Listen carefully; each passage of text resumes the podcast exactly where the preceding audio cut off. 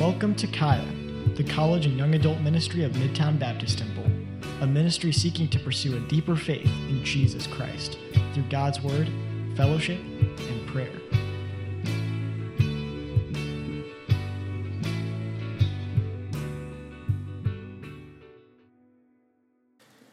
Man, we've been uh, covering a lot of ground, and I'm really thankful that, that how uh, my sermons and, and Dan's sermons have been lining up. And uh, I, am praying that we feel challenged, uh, that we uh, are all of us are being stretched.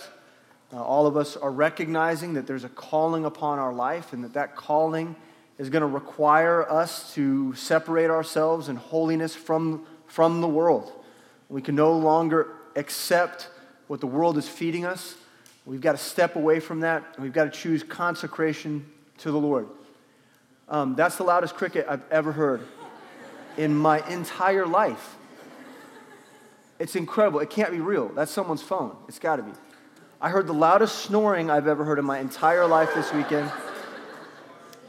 And then and now I'm hearing the loudest cricket. It's amazing. It's phenomenal weekend. Phenomenal. Lots of firsts. um, so, so I've been talking about calling specifically.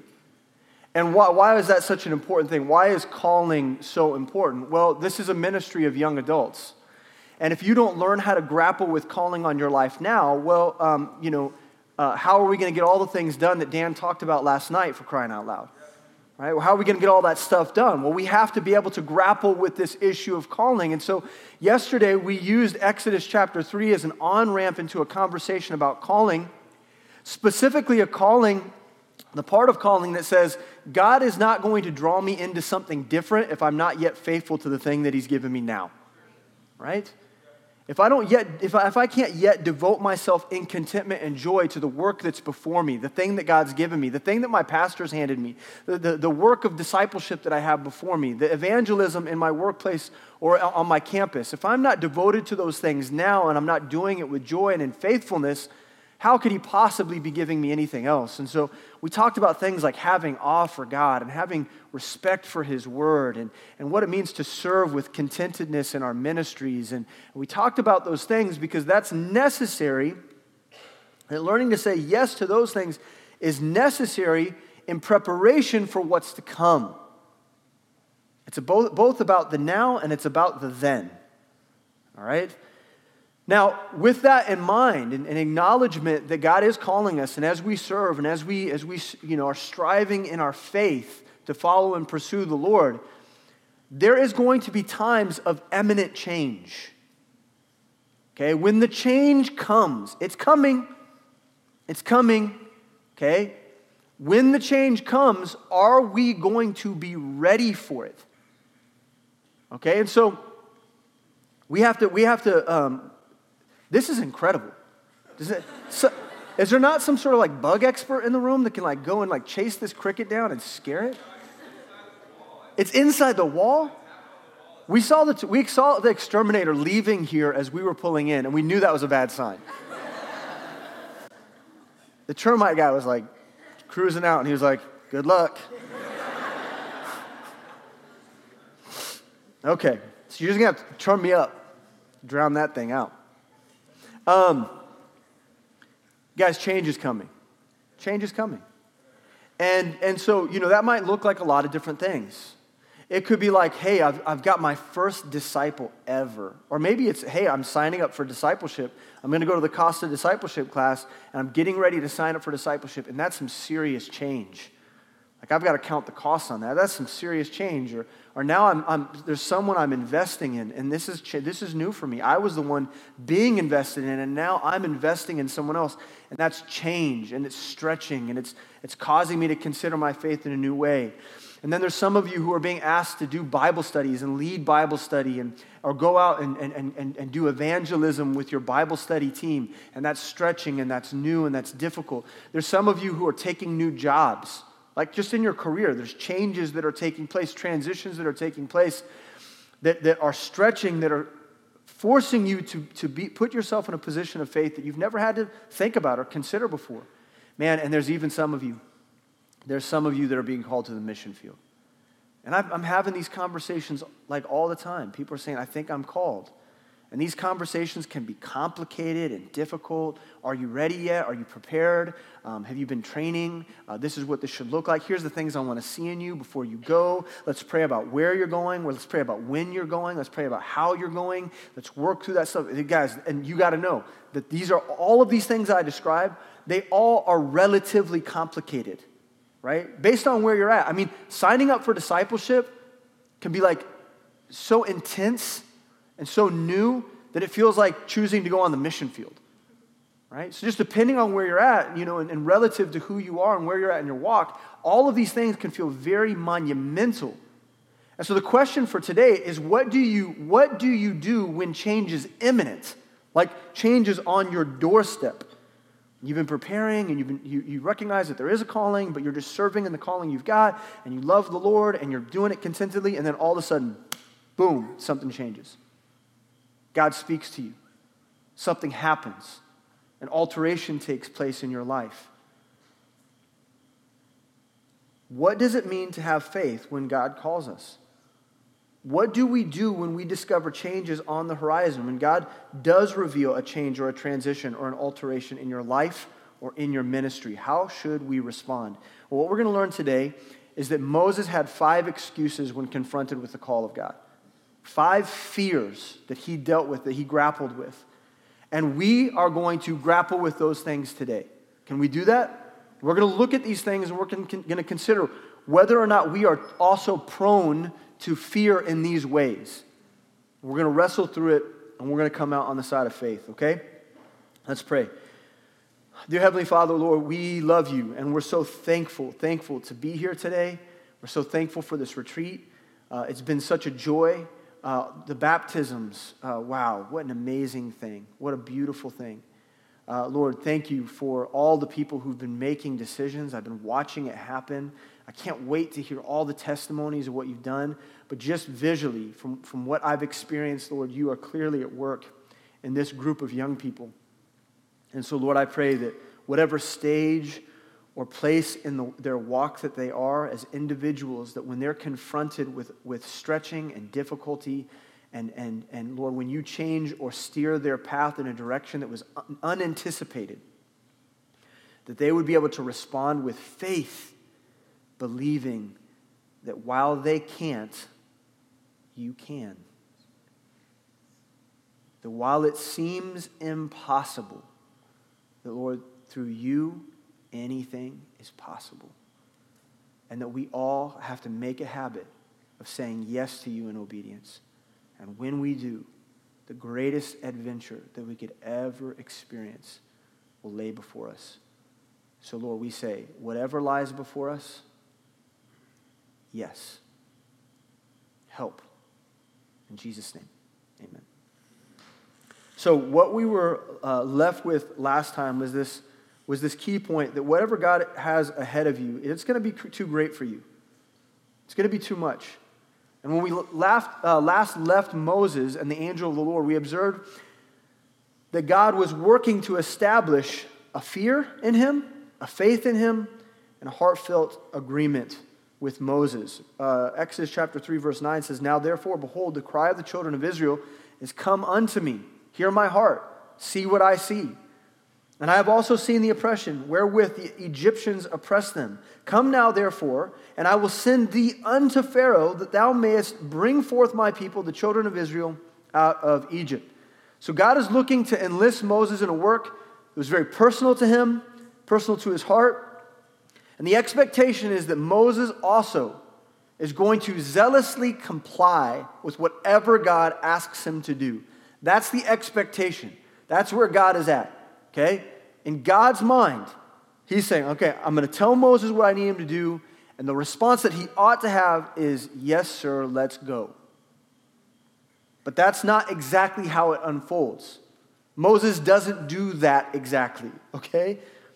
And this, this is a lot like us.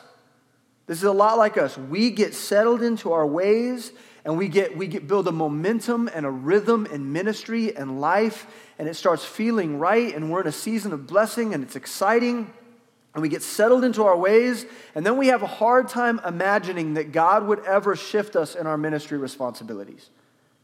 Why would God ever do that? This has been so good.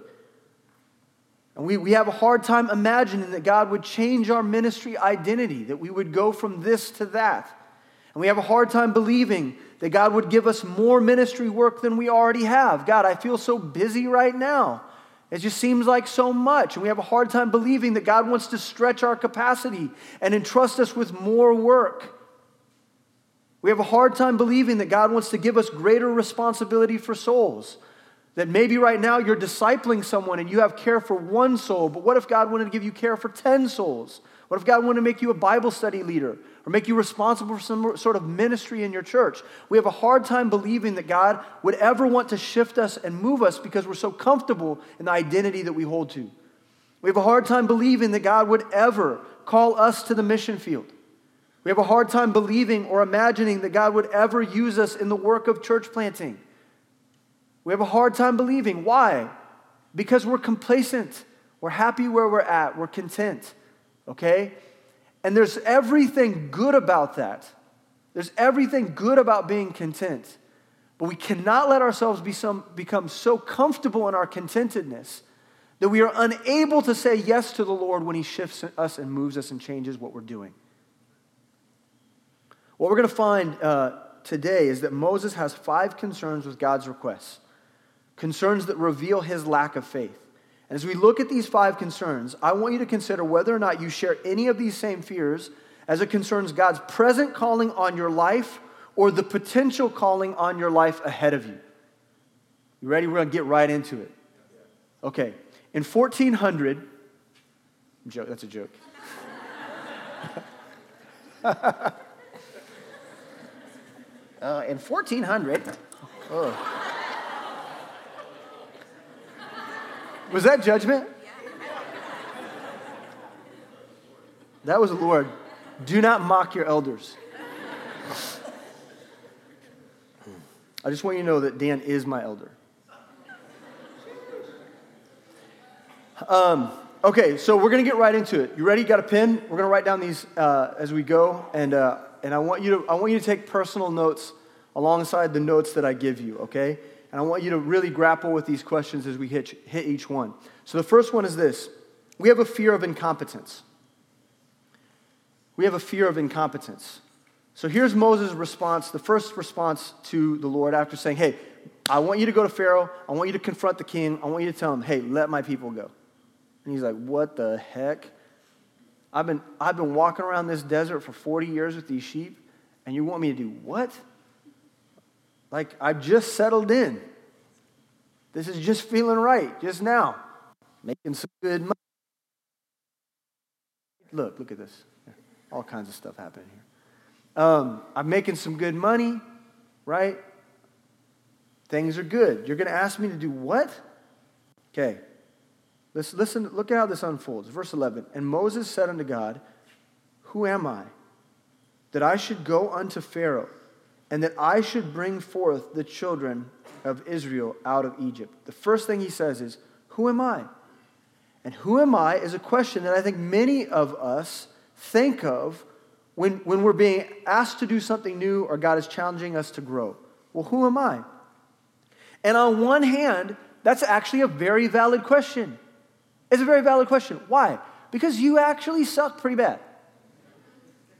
Right, let's, let's, let, like, let's not let's be honest with ourselves. All right? It's a valid question. Who am I to do this mighty work? Who am I that you would call me? Who am I that you would ask me to? I can't even tie my shoes. So I buy Velcro shoes at Walmart. That was, a, that was Clementine for a real long time. She didn't want to learn to tie her shoes. She's like, I don't even want to. They make Velcro shoes for a reason. I don't need to, I don't need to tie my shoes. Get me the Velcro. They got the lights in them and everything.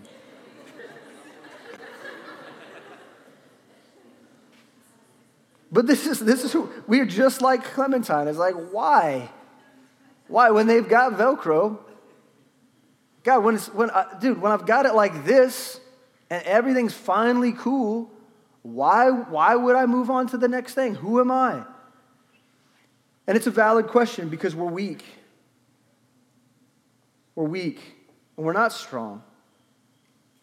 And we can't stand before kings. We can't, we can't face that kind of enemy. Who am I? 1 Peter 1:24 says, "For all flesh is as grass, and all the glory of man as the flower of grass. The grass withereth, and the flower thereof falleth away." That's who we are. We are very, very weak. Life is fleeting, life is flickering. One moment we're here, the next moment we're not. We are forgotten. The tombs and the graves of many men have long overgrown with weeds, and, and people are forgotten. Who am I? This is a very Job like question or consideration. Now, I think I would refer to what Moses is feeling here is, is more as self doubt, which is common. After all, God is pretty wonderful and we're pretty garbage. Okay? And after all, God is asking Moses to leave his job of 40 years. You know, he was just about to collect his pension, I think, after 40 years. Retirement was on the horizon. I mean, I would think 40 years, geez, any job. But he's doing it, and, he's, and things are good. And he's being asked after all this time to go back to Egypt, where, after all, he's hated and he's wanted for murder so that he can go con- uh, confront the Pharaoh king of what was likely the most powerful country and government in the world at the time. So that this shepherd could go and free millions of slaves from bondage. It's a pretty heavy ask. See, Moses is looking at himself and he's saying the same thing that we say all the time. I am not competent for what you're asking me. I am not prepared for this. I wasn't, I wasn't prepared 40 years ago. I screwed things up then, and I'm not, I'm not competent now. I'm not competent enough to lead a Bible study. And y'all know this is what happens. When I, when I ask, I have these conversations with people all the time, and we sit down and we say, It's time. Sister, it's time. We, we need you to lead.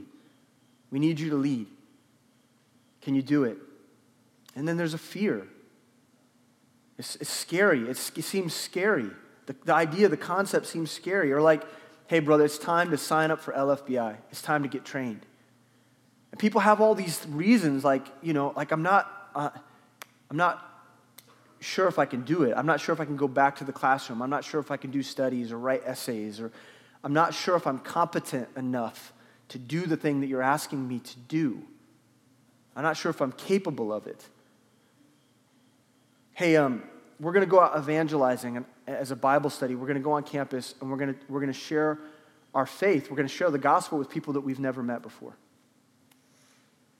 and we get scared. We, we feel incompetent. We don't feel prepared. We don't feel ready to do the things that God's asking us to do. And we confront these moments all the time.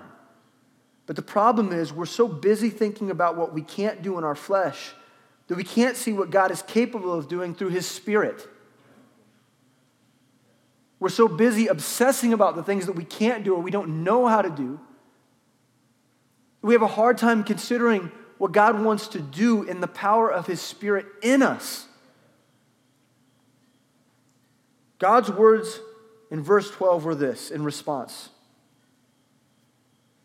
Certainly, I will, I will be with thee.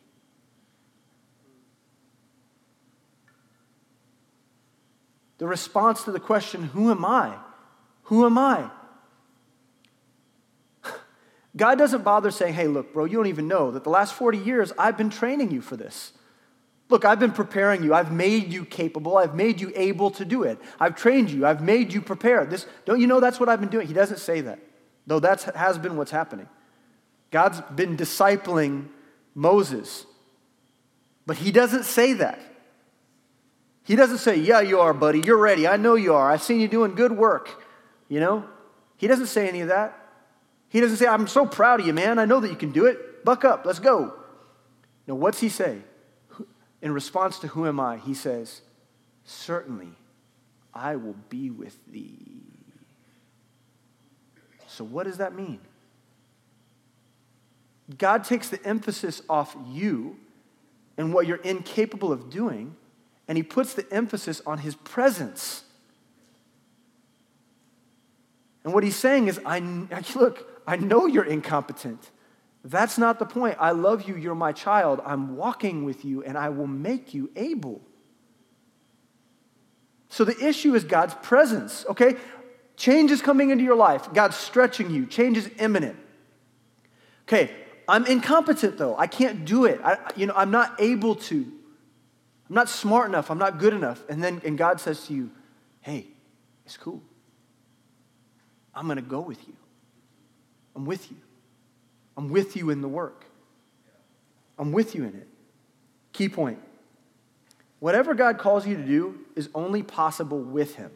That's the whole point. The whole point is faith. Whatever God is calling you to do, it's only possible with him. And so we, you know, our last key point that we had yesterday was whatever God has ahead of you will be too great for you. Okay, that's fine. That doesn't matter because whatever God calls me to do is only possible with him anyway. Moses needed to have the response that Mary had. You remember when the angel uh, Gabriel comes to Mary and says, Look, sis, you're going to get pregnant and it's going to be God's baby. Okay? Pretty wild. Pretty wild. When told that she would, ha- she would, as a virgin, be the mother of the Son of God, she had some doubts in her, certainly. But listen to her response. Listen to how this goes. Luke 134. Then said Mary unto the angel, How shall this be, seeing I know not a man? Like I've not ever even done it before. How can I have a baby? And the angel answered and said, said unto her, The Holy Ghost shall come upon thee, and the power of the highest shall overshadow thee. Therefore also that holy that holy thing which shall be born of thee shall be called the Son of God. And behold, thy cousin Elizabeth, she hath also conceived a son in her old age, and this is the sixth month uh, with her, who was called barren. It's like, hey, God does miracles, by the way. Verse 37 For with God nothing shall be impossible. And Mary said, Listen, behold,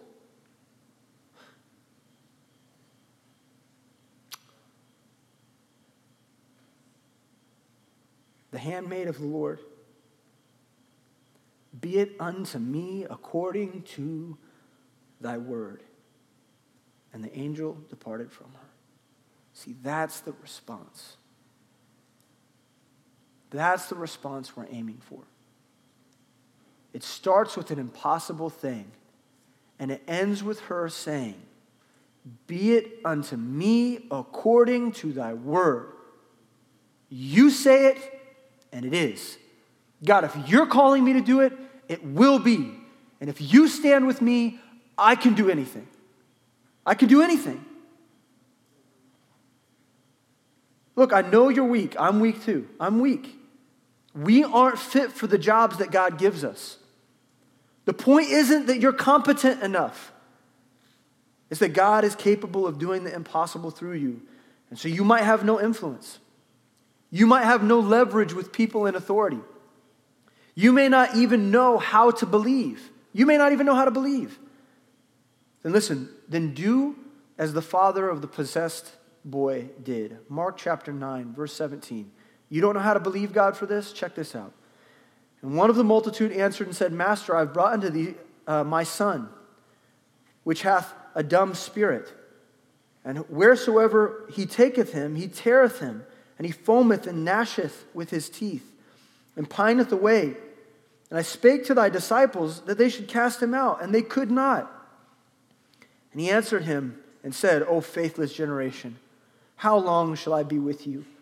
How long shall I suffer you? Bring him unto me. And they brought the boy, uh, uh, they brought him unto him. And when he saw him, straightway the spirit tear him, and he fell on the ground and wallowed, foaming. And he answered his father, How long is it ago since, since this came unto him? And he said, Of a child. And oftentimes, and oftentimes it hath cast him into the fire and into the waters to destroy him. But if thou canst do anything, have compassion on us and help us.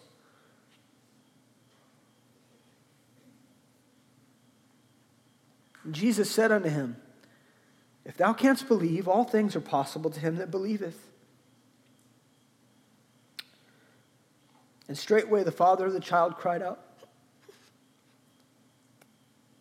and said with tears, Lord, I believe.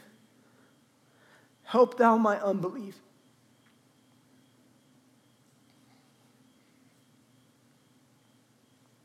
And when Jesus saw that the people came running together, he, re- he rebuked the foul spirit, saying unto, the, unto him, Thou dumb and deaf spirit, I charge thee, come out of him and enter no more into him. And the spirit cried and rent him sore, and came out of him. And he was sore one de- he was uh, and he was as one dead, insomuch that many said he is dead. But Jesus took him by the hand and lifted him up, and he arose. This guy comes to Jesus and says, I'm at the end of my rope. My son has been in this state for so long, and it seems impossible. But if anyone can do it, if there's any hope out there at all, Jesus, you're the one. You're the one. Hey, if you believe it's possible, if you just simply believe it's possible. Lord, I believe. But my belief isn't perfect. It wavers. I can feel it. It wavers. I'm, I'm unsure. I mean, I believe. But where I lack in my belief, help thou my unbelief. And I think about this in terms of the mission. And I think about this in terms of souls and what lays before us in terms of God's work through us in this world. And I think, look, if, if we're lucky, if we're lucky, God will give us 20, 30, 40 years before He returns, if we're lucky. It just seems so big, it seems impossible. It seems impossible. When you say to yourself, I could never be a missionary, I could never be a part of church planting, I could never leave, lead a Bible study, I'm not competent. I don't know the things. I'm not strong enough to do it. I'm not ready for the next phase of ministry. I'm not. I see it and it seems too great for me. Believe. And where you don't believe, ask for the faith necessary to believe. We've got to think this way. It's time for us to stop being the anxious and afraid generation. You know that's who you are, right? You're, you're, you are literally, I mean, the, you're, from what I can tell, this is the most anxious generation in all of human history, probably except those dudes that were your age living during the bubonic plague. Those guys had to have been pretty anxious. Like, I don't, I don't want to take anything away from the bubonic plague generation, okay? I mean, they had some stuff to go through. There's been moments in history where people were probably pretty anxious. But y'all are pretty anxious, and it seems like for no reason. I mean, as far as I'm concerned, it seems like the reason that you're afraid is not because you, you, there's a potential for you to die from some skin eating disease any minute. I mean, guys, we, we lived in a closet for two years because of cold, a really bad cold. and now everybody's like, like it never happened.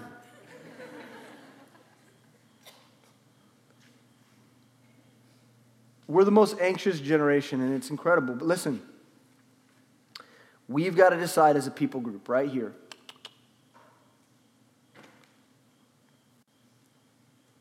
We've got to decide, not my will, but thine be done. With God, all things are possible. We have to decide that. Or we're going to be stuck. We're going to be stuck, and we're going to have a poor judgment seat. So the first thing is a fear of incompetence. The next thing is a fear of misrepresentation. A fear of misrepresentation. Verse 13.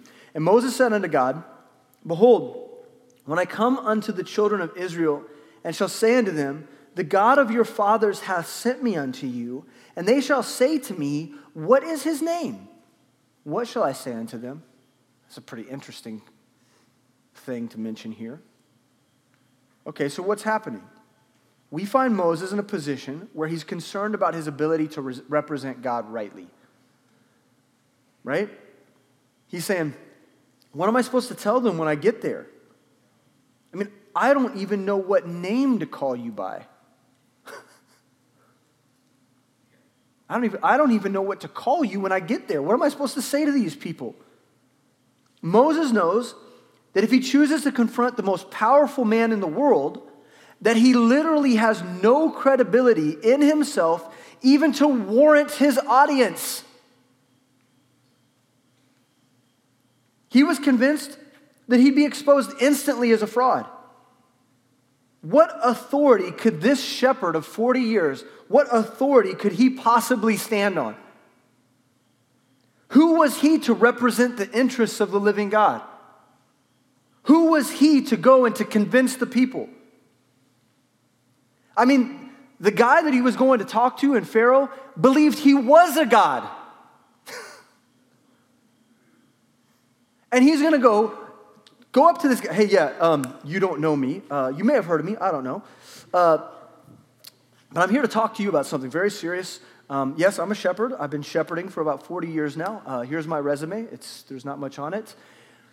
Um, so uh, I've got something to, to tell you, and it's really, really important.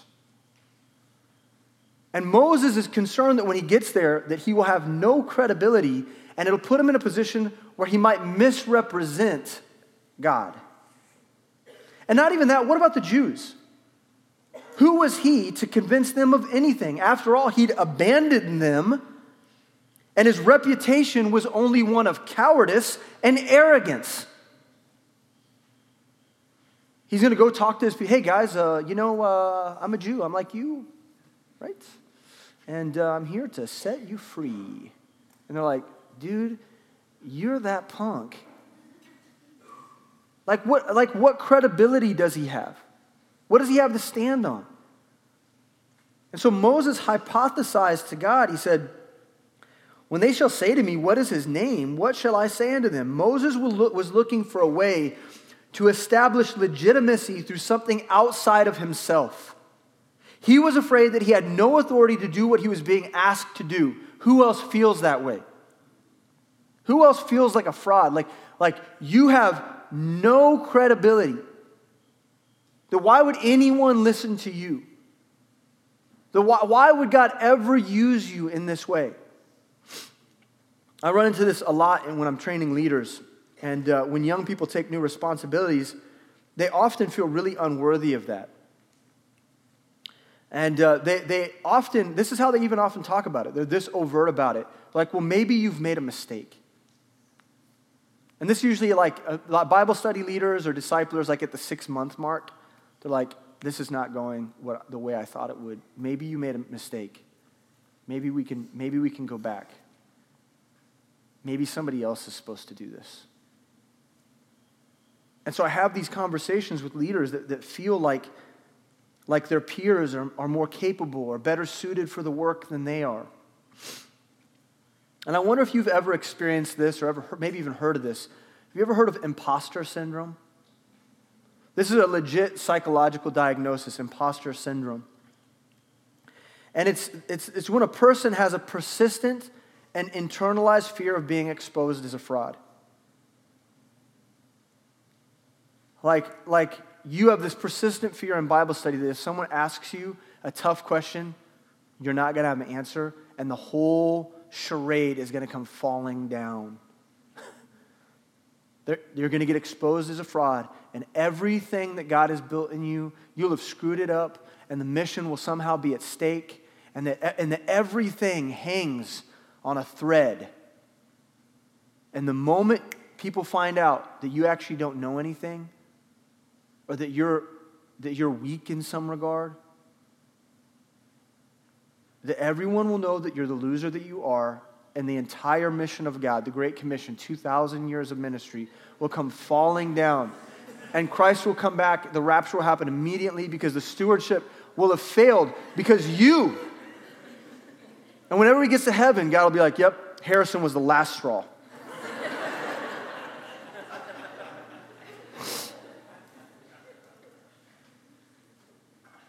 but we think that way. We put the weight of the world on our shoulders. And many of us struggle with this, and it's begun, it's begun to affect God's calling on your life. See, this is the kind of thing that freezes you up. It makes it so you're not mobile. So you stop taking risks in ministry. You don't put yourself out there, put yourself on a limb. You protect yourself from anything that feels too vulnerable. Why? Because you're trying to, to protect your reputation and your credibility, and you're trying to front.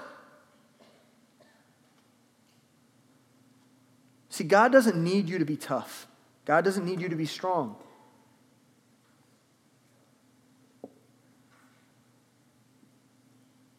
And so you feel incapable, you feel unaffirmed, you feel inessential to the work. But when God addresses Moses, he makes it clear of his authority and who he is. Okay, we're going to read for a second here. Verse 14, pick it up here. And God said unto Moses, I am that I am. So, like, what do I say? What do I say to them when I when I get there and they're asking me, who do I represent? Who, how do I identify you?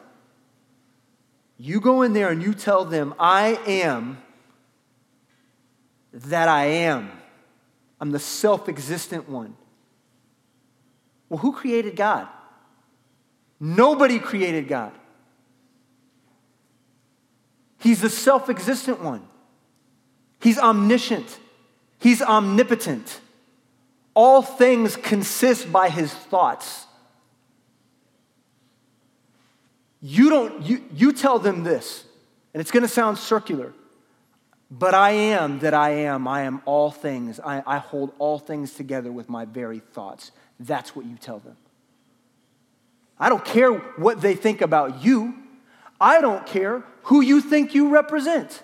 You go in there and you tell them, I am that I am. And he said, Thus shalt thou say unto the children of Israel, I am hath sent me unto you. And God said, moreover, unto Moses, Thus shalt thou say unto the children of Israel, The Lord God of your fathers, the God of Abraham, the God of Isaac, and the God of Jacob, hath sent me unto you, and this is my name forever. And this is my memorial unto all generations. Go and gather the elders of Israel together and say unto them, The Lord God of your fathers, the God of Abraham, of Isaac, and Jacob, appeared unto me, saying, I have surely visited you and seen that which is done to you in Egypt. And I have said, I will bring you up out of the affliction of Egypt unto the land of the Canaanites and the Hittites and the Amorites and the Perizzites and the Hivites and the Jebusites, unto a land flowing with milk and honey. And they shall hearken to thy voice. And thou shalt come, thou and the elders of Israel, unto the king of Egypt, and ye shall say unto him, The Lord God of the Hebrews hath sent me, uh, sent me uh, hath met with us, and now let us go, we beseech thee, three days' journey into the wilderness, that we may sacrifice to the Lord our God. And I am sure that the king of Egypt will not let you go. No, not by a mighty hand. And I will stretch out my hand and smite Egypt with all my wonders, which I will do in the midst thereof. And after that, he will let you go. And I will give this people favor in the sight of the Egyptians, and it shall come to pass. Well, that seems like a lot. I just asked, who should I tell them who you are? what do you want me to say? And man, that seems okay. it's a lot. God, I'm supposed to remember all that? Man, I mean, God's thorough. He's like, here, this is what you tell them. Here's the key point whatever God calls you to do, he will endorse by the authority of his name. What, credi- what credibility do you need outside of the endorsement of God?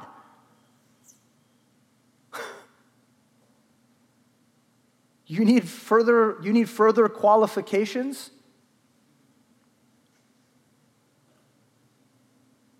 You know, did you ever, did you ever see Tommy Boy? right? That guy, you know, uh, what's his name again, the fat guy?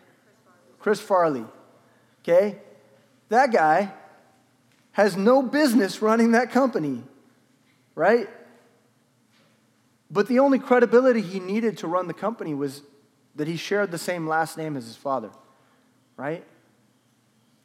And then he goes on this kind of humorous escapade to save the company, and it's a great movie. And yeah.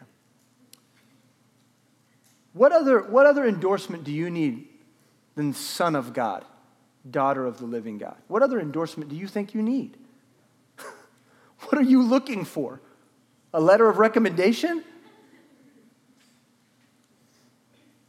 Look, if God's called you to something and it seems hard, if He's called you to do it and it's got His stamp of approval on it, you better trust Him for it. Psalm 148 13, let them praise the name of the Lord, for His name alone is excellent. His glory is above the earth and heaven. Ephesians 1:21 far above all principality and power and might and dominion and every name that is named his name is above every name that is named not only in this world but also in that which is to come Philippians 2 9. Wherefore God hath uh, God also hath highly exalted him and given him a name which is above every name, that at the name of Jesus every knee should bow, of things in heaven and things in earth and things under the earth, and that every tongue should confess that Jesus Christ is Lord to the glory of God the Father.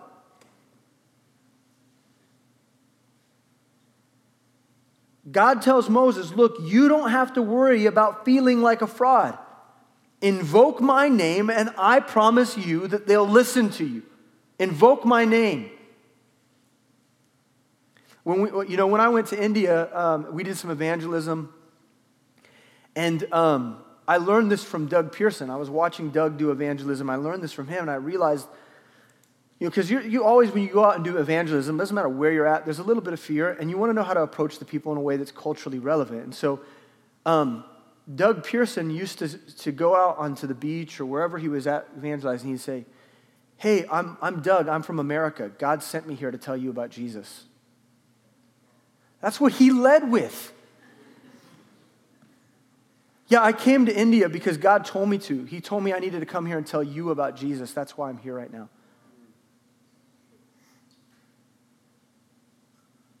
What other authority does he need? What other reason does he need? What other reason might a person need to go and do the thing that God's asked them to do? God sent me here to do it. I don't know. He said to. We don't have to be important in ministry. We just need to know and understand who we represent. That's what we need to know. And this kind of faith empowers us to pray and to produce a, uh, pray and, and produce a confidence in, in God. And it leaves the work of establishing authority to Him alone. Like, let Him deal with the authority issue. You don't need to force authority. You don't need to make authority. You don't need to lord over people. You don't need to come with your agenda. Trust that to Him. Number three, the fear of failure. The fear of failure. Exodus 4 1. Now Moses got more to say. Okay, okay, I'm hearing you. I am that I am. Okay. And Moses answered and said, But behold, they will not believe me. They will not believe me nor hearken unto my voice, for they will say, The Lord hath not appeared unto thee. They won't believe me. So the next fear that Moses faces is a fear of failure, a fear that he would likely be dismissed by the people he was supposed to save. And he says to God, Look, there is no way these guys are going to believe that the Lord appeared to me in a bush. There's no way that they're going to believe that. They're going to think I'm crazy and they're going to dismiss me outright. And he was afraid of being rejected, just like we are. That's the exact same problem we have. We know that the ministry, listen, we know that ministry is about people, don't we? That's what ministry is about. It's about people. And so we've got a mission to go to people. That's the business. But what happens when we're more concerned with people's thoughts than we are about God's command? Like, when we're dealing with people, oftentimes we get it twisted, and over time we stop thinking about the fact I'm doing this for the Lord, I'm doing this unto God. We start thinking I'm doing this for people. And as we start thinking I'm doing this for people, we start getting concerned about rejection. But God never rejects us, and He's always accepting us. We're always accepted, but when we, when we make it about people, we get afraid of rejection. Our fear, it, it, it becomes a, a, jeopardization on the, on the ministry. It, it jeopardizes God's work. God places us in a, in a particular class at school, okay? He puts you in a particular class at school with particular people. He gets you a job, a particular job, with particular people in mind. His providential fingerprints are all over your daily circumstances as you go to the grocery store and you move about in life and you bump into people, and He's all over that. And He puts people in our lives all the time and in our path, yet we fail to share the gospel. Why? Well, we're afraid to fail. We are so worried about what people think of us that it prohibits us from answering God's call on our life. Romans 2:11 says, "For there is no respect of persons with God." James 2 9 says, But if ye have respect to persons, ye commit sin and are convinced of the law as transgressors. God is not a respecter of persons, and neither should we be. Listen to God's response to Moses' lack of faith. And the Lord said unto him, What is that in thine hand? what? He's like, I'm telling you, dude, they're not going to listen to me. They don't even like me. They think I'm a loser. What's in your hand? What? What's in your freaking hand? And he said, A rod. And he said, Cast it on the ground. Uh, okay. And he cast it on the ground, and it became a serpent. Moses fled from it, from before it. And the Lord said unto Moses, Now this is the part will really get me. But put forth thine hand and take it by the tail. Uh uh-uh, uh, i am out. And he put forth his hand and caught it, and it became a rod in his hand. That they may believe that the Lord God uh, of their fathers, the God of Abraham, the God of Isaac, and the God of Jacob, hath appeared unto thee. And the Lord said furthermore unto him, Put now thine hand into thy bosom and he put his hand into his bosom. And when he took it out, behold, his hand was like the black plague. it, was, it was leprous as snow. And he said, Put thine hand into thy bosom again. And he put his hand into his bosom again and plucked it out of his bosom. And behold, it, it was turned again as, as his other flesh. And it shall come to pass, if they will not believe thee, neither hearken to the voice of the first sign, that they will believe the voice of the latter sign. And it shall come to pass, if they will not believe all these, these two signs, neither hearken unto thy voice, that thou shalt take of the water of the river and pour it out on the dry land, and the water which thou takest out of the river shall become blood upon the dry land. Whoa. Here's the point I know how I've equipped you. You're worried about rejection? Man, What's in your hand? What's in your hand? It's a rod. Okay, wait, wait, wait. What's that a picture of? See, listen, what do we have? What has God given us? What's at our disposal? We have His Spirit, we have His church, and we have His. These three, three things are at our disposal. They are our resources. Just like Moses had three different signs that were available to him, three different resources in order to prove his power. We have three resources to prove his power. We're down there doing baptism. And what's everybody say? I came into the church and I saw something I'd never seen before real love. That's a resource. Well, I came in, I heard the praise, and I felt something I never felt before, and I was convicted and I was moved. What's that? The Spirit of God, resource. Well, I've been around Christians a lot in my life, but I have all these questions that need to be answered, and I'm not really sure what I believe. And, and, and you've got this Bible in your hand, and you pull it out, and you open it up, and you turn to pages, and you show people the truth. What is that? It's a resource. And God wants to use the things in your life that He's given you to prove His power and to prove His authority. And look, I'm not here to tell you that God is going to give you the ability to turn walking sticks into snakes. But what I do want to say is that God will legitimize His work, He will legitimize it. So we don't have to be burdened with the responsibility of being persuasive people. That's a burden you ought not carry. Key point. Whatever God calls you to do, He will validate by His power. By His power through you and in you. He will validate His name. You don't need to be concerned with that. He'll do it. Jeremiah 32 21 says, And hast brought forth thy people Israel out of the land of Egypt with signs and with wonders and with a strong hand and with a stretched out arm and with great terror.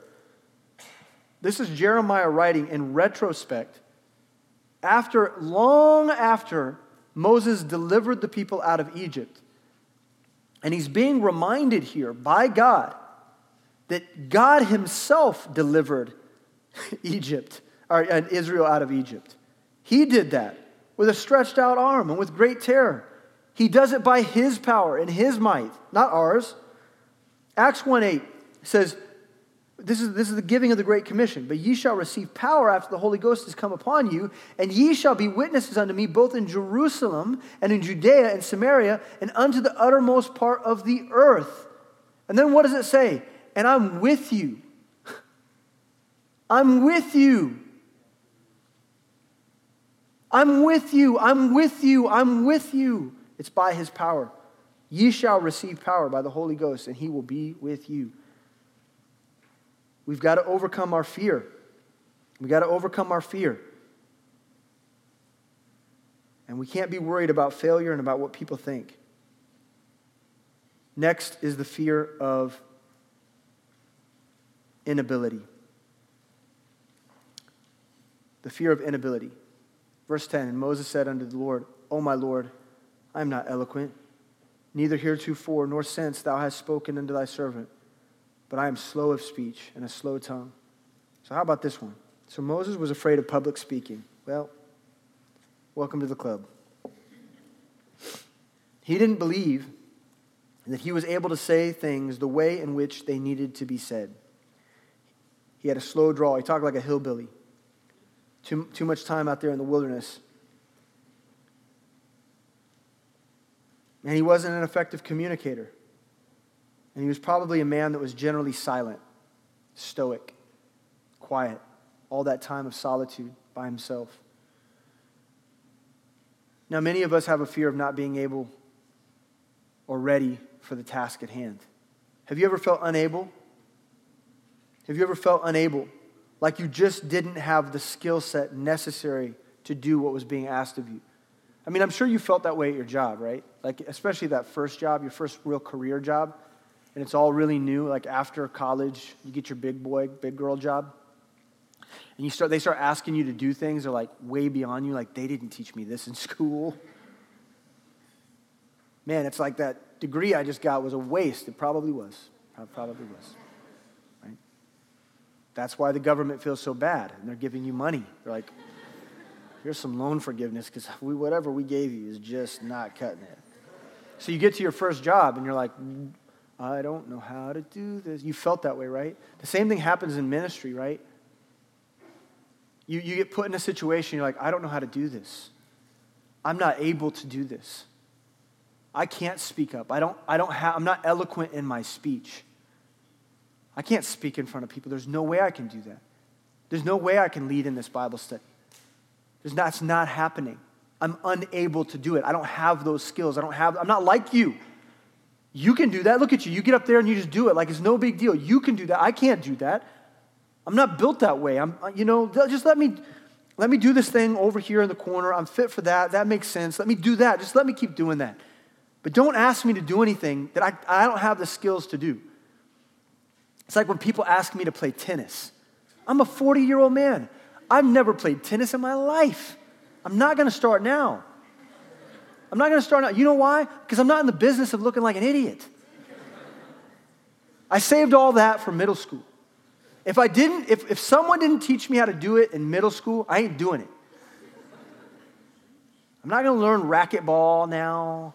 I'm not going to go do the things that you want. You know, I'm not learning that stuff because I know when I get out there, it's going to take months of looking like an idiot before I'm good at it. It took me long enough to get good at the stuff that I'm good at. And it's useless, it's useless stuff, but I'm good at it. So I'm going to stick with that. But we do this in ministry too. But man, how are we going to win the world like that? How are we going to win the world if we say to the Lord, well, that doesn't fit my skill set? I can't do that. You know, uh, in one of my interviews I did with Alan Shelby on the postscript, he tells this story about um, how he was a shy and introverted young man. Big surprise, right? Like that guy. He's a quiet man. Talk about stoic and quiet. I mean, at Harvest, I, I, I just imagine every Sunday, like when I'm praying for you guys, you guys worshiping and praising, and Alan, like way back in the corner, because I know this is what he does. Everybody's out there, he's like,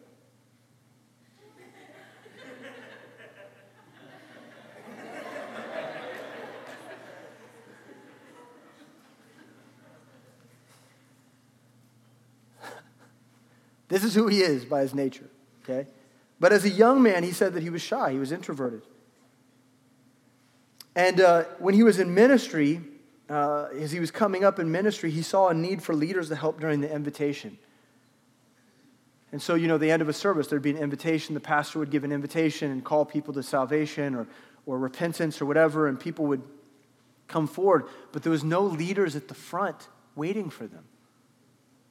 So this dude took a big gulp. You can imagine him back there. They didn't have, man, what did he do before uh, cell phone, like smartphones? He's back there like, because that's what old people used to do. Is they used to twiddle their fingers. That's an art, lost art form. So um, you can imagine him coming forward and receiving those people and, and overcoming his fear. And what he explained to me, what he explained to me, and what I've, I've since learned,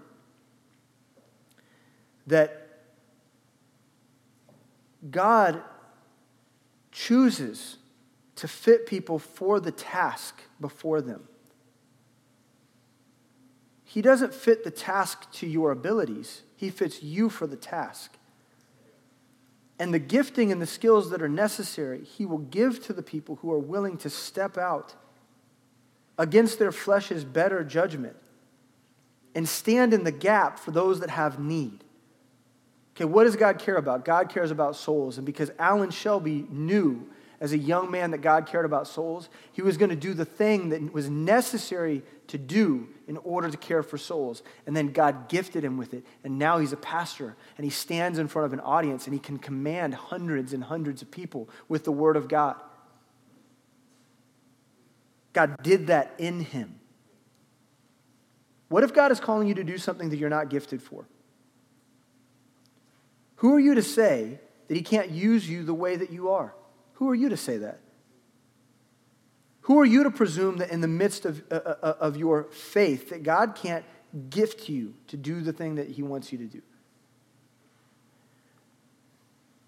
He can do that. Jeremiah 1 6, and this is uh, a passage that Dan was in a couple years ago. Jeremiah 1 6, then said I, Ah, Lord, behold, I cannot speak, for I am as a child.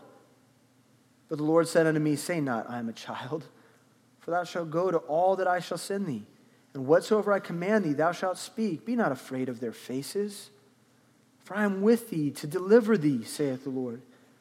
Then the Lord put forth his hand and touched my mouth. And the Lord said unto me, Behold, I have put my words in thy mouth. See, I have this day set thee over the nations and over the kingdoms to root out and to pull down and to destroy and to throw down, to build and to plant. Here's your key point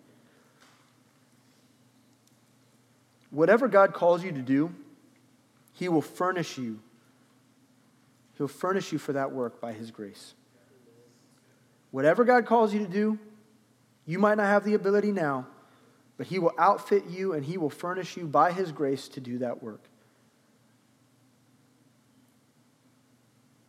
Man, that's so reassuring. You know, I, th- I think about church planting, and, uh, and you know, uh, we'll just use Living Faith Lee Summit as an example. When that little team went out to Lee Summit, there's many things that they didn't know. And you know, the funny thing about being a part of a church plant is you get asked to do things that you would have never imagined anybody would ask you to do. Right? And so there's a lot of you that are, especially in those in the early years of a church plant, you're going to be asked to do things like you may have never touched audio visual equipment, but you're back there doing audio visual equipment. Why? Because there's a need to do it, and I'm just going to fill the gap. God has a way of, of providing you the grace necessary to do the things that you don't think that you can do. When Sam Miles came to me at age 23 years old and said, Hey, I want you to lead the youth, I, look, I had absolutely no interest in that. Like, I didn't want to hang out with high school students. I was a mature 23 year old. I believed I was called to do other things. Certainly, there's a better job for me, right, Sam? But because I was spiritual, I said, Sure, I'll pray about that. Okay, that was my mistake. Because the Lord showed me, oh, hey, this is a need that you can fill. And for some reason, the elders in your life think that you'd be good at it, that you'd be right for it. Maybe it's because you're just so stupid and immature that you'd be great with high school students. Right? Maybe, maybe that's why. But this is what I want you to do, so go do it. And look, I've, look, I've never looked, I, my whole life changed in that moment. It's one of the most pivotal and monumental moments of my whole life. and I said yes to something that I wasn't furnished for. I wasn't equipped for that. Lord, the Lord said to Moses, Who hath made man's mouth? Or who maketh the dumb or deaf or uh, deaf, uh, deaf or, or the seeing or the blind? Have not I the Lord? Now therefore go, and I will be with thy mouth, and teach thee what thou shalt say. Thank you, God. Thank you for taking the, the unable and making them able. Five, the fear of incompatibility. This is the last one. Verse 13. Say, Moses, you know, you think Moses would be all out of excuses by now. And each fear that he's presented to, to God, God has, an, has had an answer for. And in a last ditch effort, he simply says, Please, Lord, send someone else. I am not compatible with this job. He said, Oh Lord, send, I pray thee, by the hand of him whom thou wilt send. Just send anybody else. Just pick anybody else besides me. It's got to be better. And this can happen to us in our calling too. So often we see our inability in relation to the work and we just say, God, how could this possibly be the next step in my calling? How could it be that this, this is what you want me to do? How could it possibly be? How could you possibly, possibly ask me to be the youth leader? How could you possibly ask me to be a Bible study leader? How could you possibly ask me to minister in this way? How could you possibly be asking me to run the audiovisual team or to oversee the connections or hospitality ministry? How is it, how is it that you could use me in this way? I, I can't even see it. I, my, I don't have, my imagination's not big enough for it. Verse 14. Took all this time for God to get angry, but here we go. 14. And the anger of the Lord was kindled against Moses, and he said, Ugh.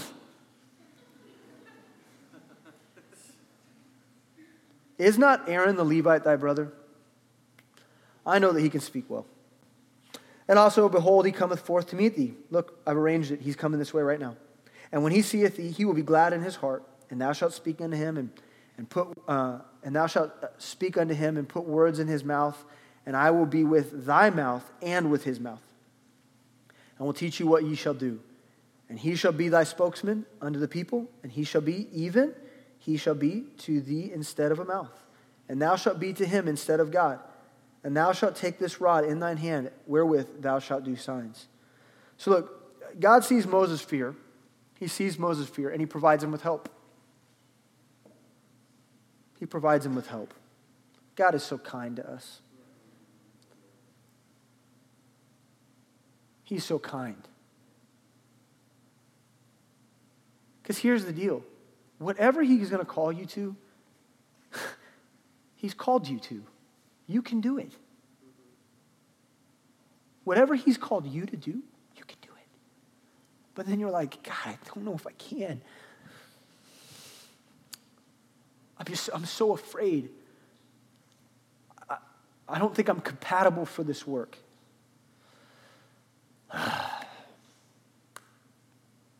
okay. Let's get you some training wheels. Let's get you, let's get you a friend. Let's find you the people that can come around you and rally around you. Let me give you the support of your pastor. Let me, let me, give, you, let me give you another person in Bible study who's also mature that can help you in the work. Let me provide you with the needs that you think you need. The things you think you need. I'll even meet you there. But we've got work to do. We've got work to do.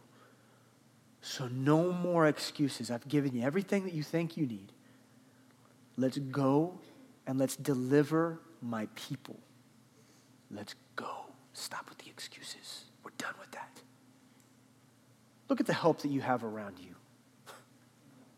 Look at what God's given you.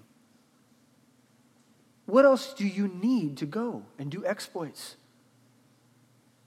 God's so kind to us, but He's also determined to accomplish His will. Key point whatever God calls you to do, He will achieve in you by His determination. By His determination. You say, well, a square peg can't fit in a round hole. And I say, if God says it can, then it will. If God says it can, it will. If God wants to use 12 classless rejects to turn the whole world upside down, guess what? He will.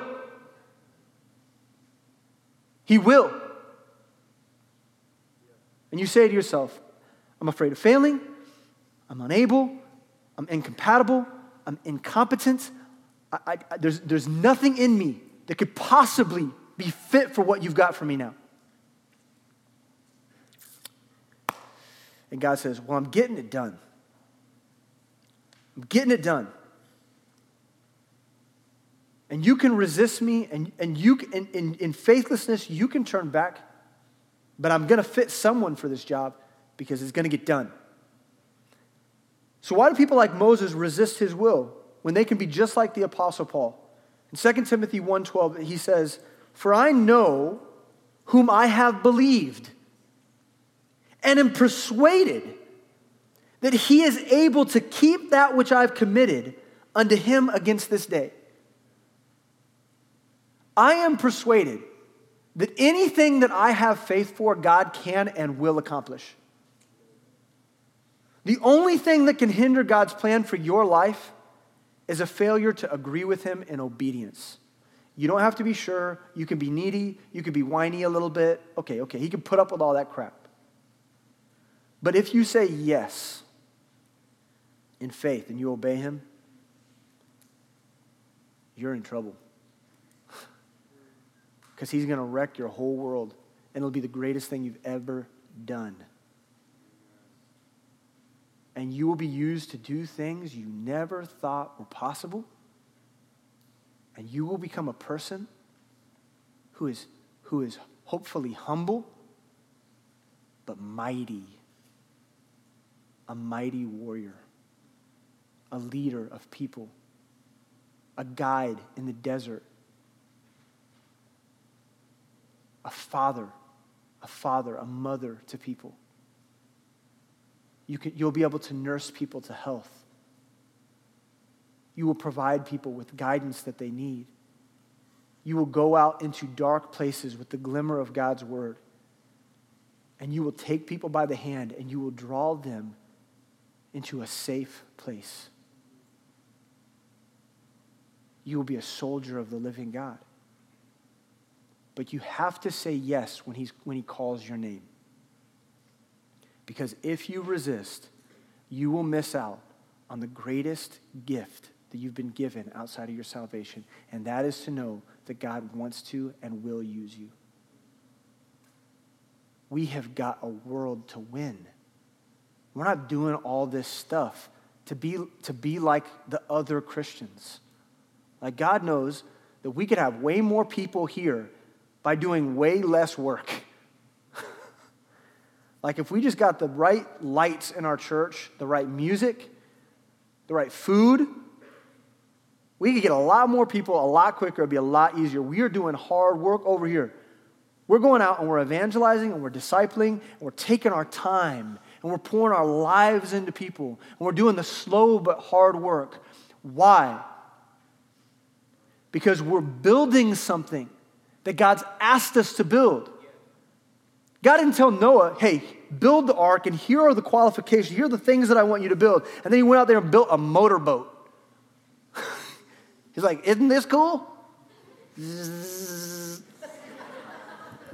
He said, build an ark, and here's exactly what I want you to build. This is what it looks like when it's working right. And he is asking us, here's what I want you to build. It's going to be hard, it's going to be slow. I'm going to ask you to do things you've never done before. You're going to swing a hammer. You ever swung a hammer before? You're going to do that. You're going to lift hard and heavy things. You're going to move around. You're going to be mobile. You're going to, you're going to be sweating, and it's going to be difficult. That's what he's asking of you. So have faith. Because whatever you've got planned, not as good. It's just not as good. It just doesn't hold up. We've got to face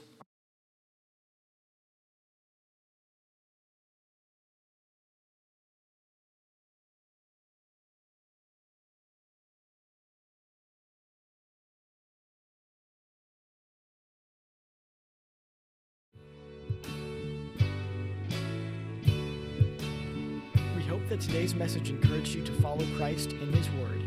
For more information about Kaya, for service times, and information about our disciple making ministry, please visit our website at caya.live.